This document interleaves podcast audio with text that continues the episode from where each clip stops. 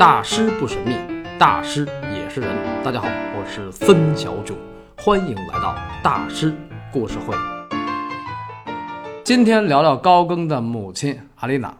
首先，阿丽娜是个美女，实际上她比高更的姥姥弗洛拉还要漂亮一些，长得很古典，而且性格特别好，很淑女，不像弗洛拉暴怒夫人。高更曾经这样回忆他的母亲：当母亲穿上她在利马买的那条裙子时，是那么漂亮迷人。她的脸庞半遮在丝绸头纱里，只能看见她的一只眼睛。这只眼睛透出的目光温柔而严肃，纯洁而亲切。她是那样的高雅端庄，美丽圣洁。这是多么美好的回忆呀！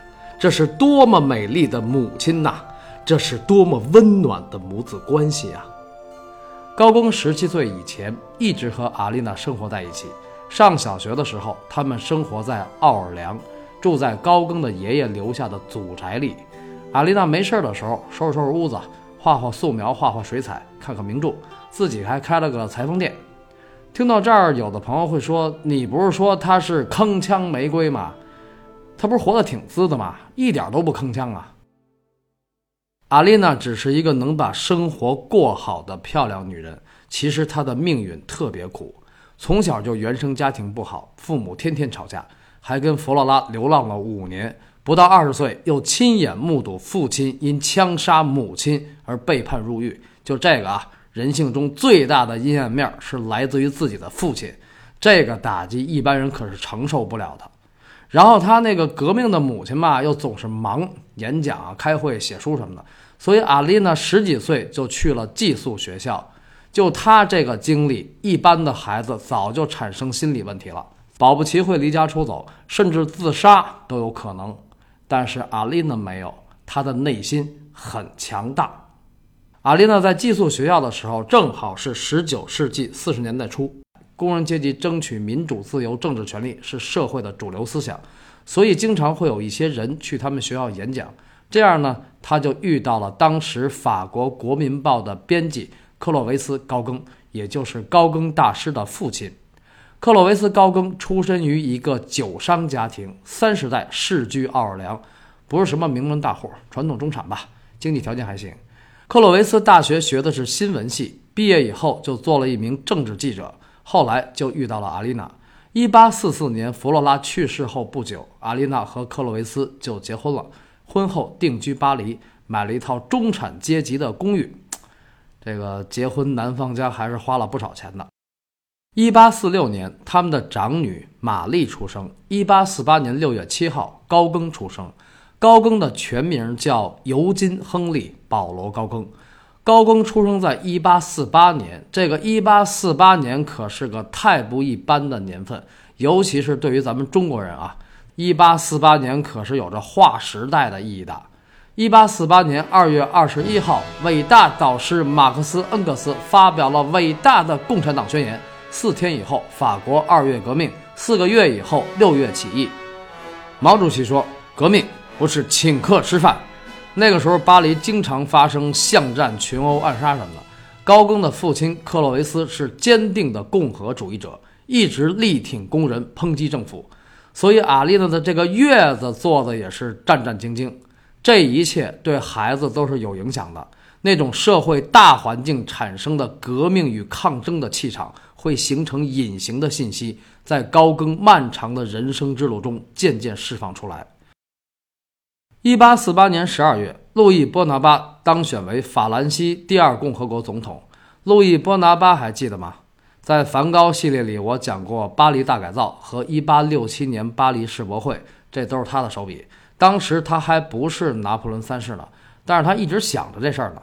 所以这个路易呢，在一八五一年七月就提出了修改宪法，然后遭到了议会的抵制，当然也遭到了知识分子的抵制，比如高更他爸。比如大文豪雨果，结果这个路易呢就对这些人展开打击报复，那这个巴黎就是不可久留之地了。所以高更他爸就和阿丽娜商量去秘鲁办报，继续宣传共和，抨击路易波拿巴。但是后来这个路易的确称帝了啊，当了拿破仑三世，所以大文豪雨果也流亡海外，天天发文骂他。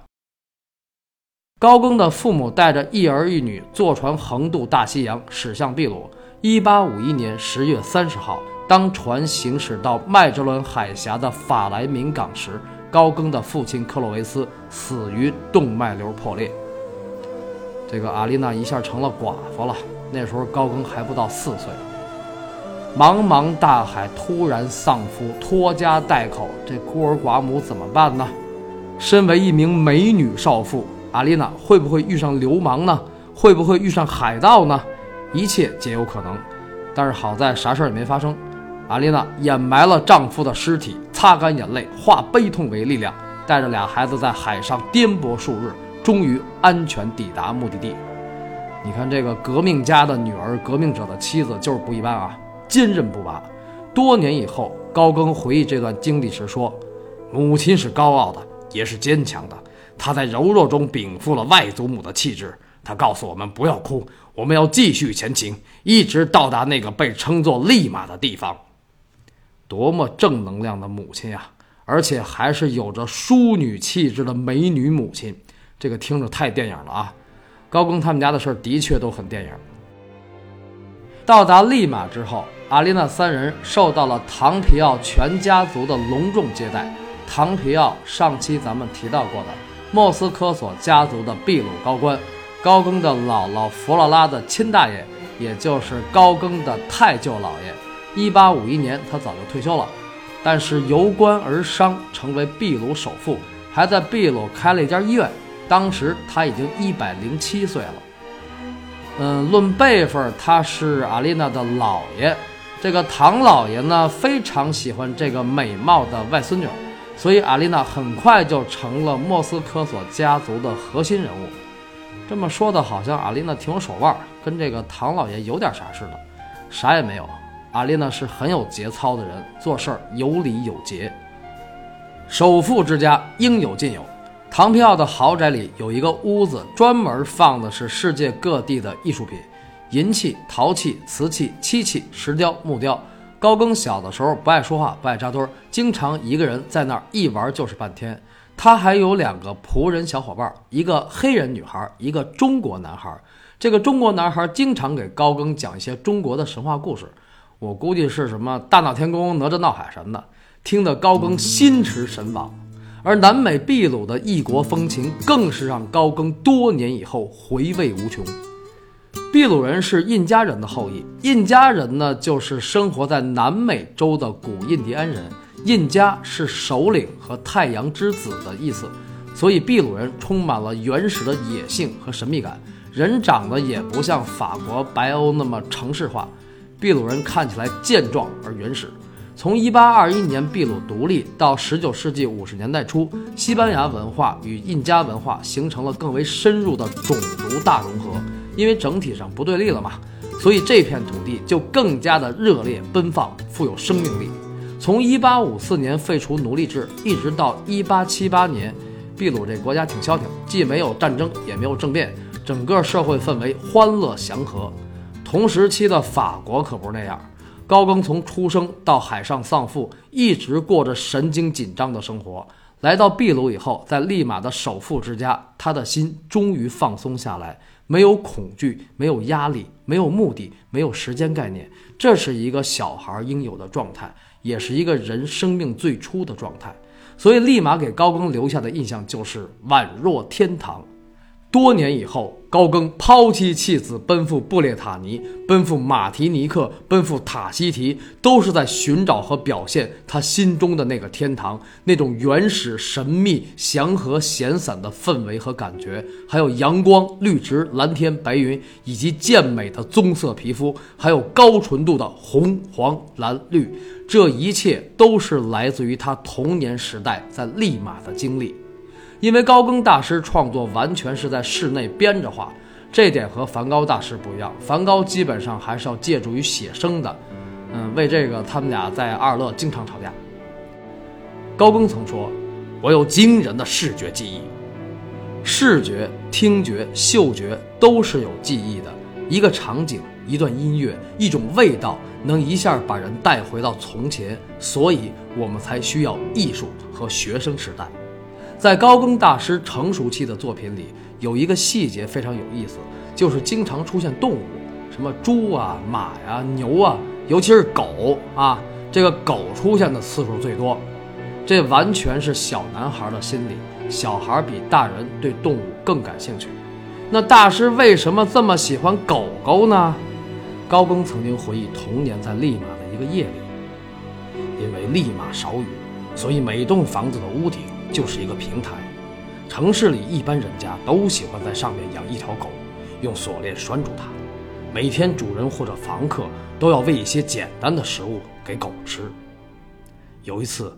我和姐姐还有那个黑人女孩在一间屋子里睡觉，房间的门朝院子开着。睡到半夜，突然被一种异样的声音惊醒。我们惊讶地发现，对面平台上的那条狗正慢慢地走下楼梯。皎洁的月光静静地洒在院子里，星星也在悠悠地闪烁。我们紧紧屏住了呼吸，注视着那条慢慢走近的狗。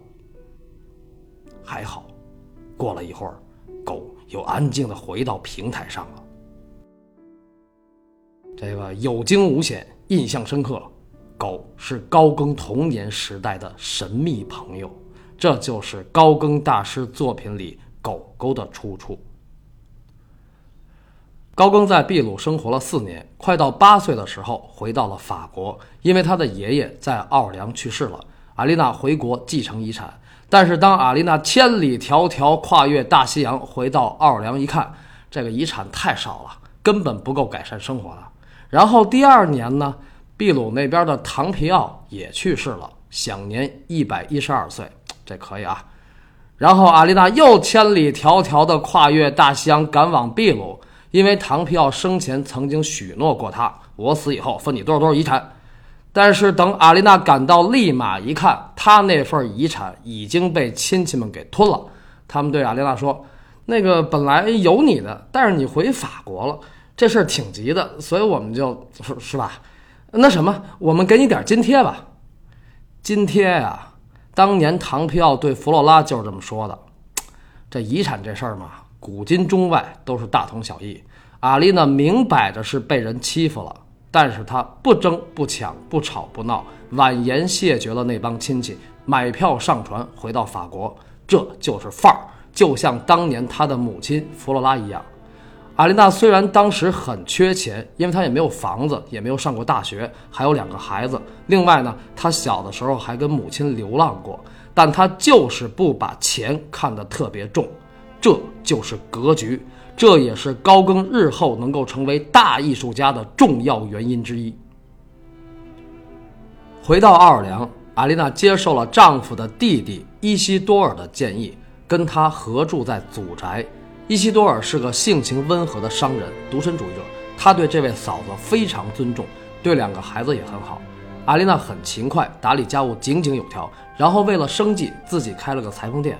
没事的时候就画画画，看看名著，就是我们开头说的那一幕。高更曾经这样回忆他的母亲：母亲总是告诉我们，只要努力，我们便会拥有我们想要的东西，以后一定会好的。他总是这样说。这一路走来，阿丽娜算得上是一朵铿锵玫瑰吧，坚韧、从容、高贵、美丽，所以高更是幸福的，也是幸运的。阿丽娜这人吧，你跟她聊艺术、文学、政治、革命都没有问题，就是别跟她聊钱和做买卖，她死活看不上这个。这一点尤其体现在对孩子的教育上。高更上小学的时候有这么一件事儿：有一天，他用一个皮球跟同学换了几个彩色玻璃球，回家，阿丽娜就问他是怎么回事儿。高更跟那儿支支吾吾，阿丽娜一看，我明白了。我的孩子，你一直都在做生意。成年以后，高更回忆说：“母亲在我孩提时代就让我明白，某些东西是不能出售的。”高更是典型的生命中有着崇高感的人，当然梵高也有。梵高的崇高感是来自于信仰，高更的崇高感是来自于母亲的言传身教，当然还有革命家姥姥、革命者父亲的生前事迹。阿丽娜也不允许高更将来继承祖业，就是在奥尔良小镇继续做一个中产酒商。他为什么那么不待见商人呢？身为一个革命家的女儿，革命者的妻子，当然是支持工人阶级求解放了。这是历史洪流。一八四八年共产党宣言嘛。而且呢，阿丽娜小的时候还跟弗罗拉流浪过，她是真的当过无产阶级啊。还有一点，她的父亲萨扎尔就是个小老板。估计是阿丽娜从那个渣男父亲的身上，深刻的体验到了什么是唯利是图、无商不奸、利欲熏心。咱们看，作为母亲，在孩子教育的问题上，阿丽娜和梵高的母亲安娜·卡本特斯是非常不一样的，甚至是截然相反。我在梵高系列里讲过梵高的童年教育：才艺、规矩、学习成绩，然后报班、家教、一对一。然后梵高的童年教育导致了他严重的心理问题，梵高就老往出跑，逃学，离家出走。高更小时候没这么多条条框框，他从来也没有说过从小我妈就让我学这学那，然后长大以后怎么怎么着。阿丽娜对高更的未来只有一个要求，就是不继承祖业。他对高更主要是做人的教育，就是人格培养，其实主要是影响。阿丽娜也没有一天到晚在那儿没完没了的说，身教胜于言传嘛。阿琳娜对高更的教育当然是非常有高度、有格局的啦。但是高更九岁那年也离家出走了，这什么情况呢？啊，莫非高更也被教育出心理问题了？还是大师们天生都有心理问题呀？还是另有原因呢？下周三晚六点，森小九将在喜马拉雅大师故事会为您讲述高更成长的故事，绝非中庸之辈，敬请收听。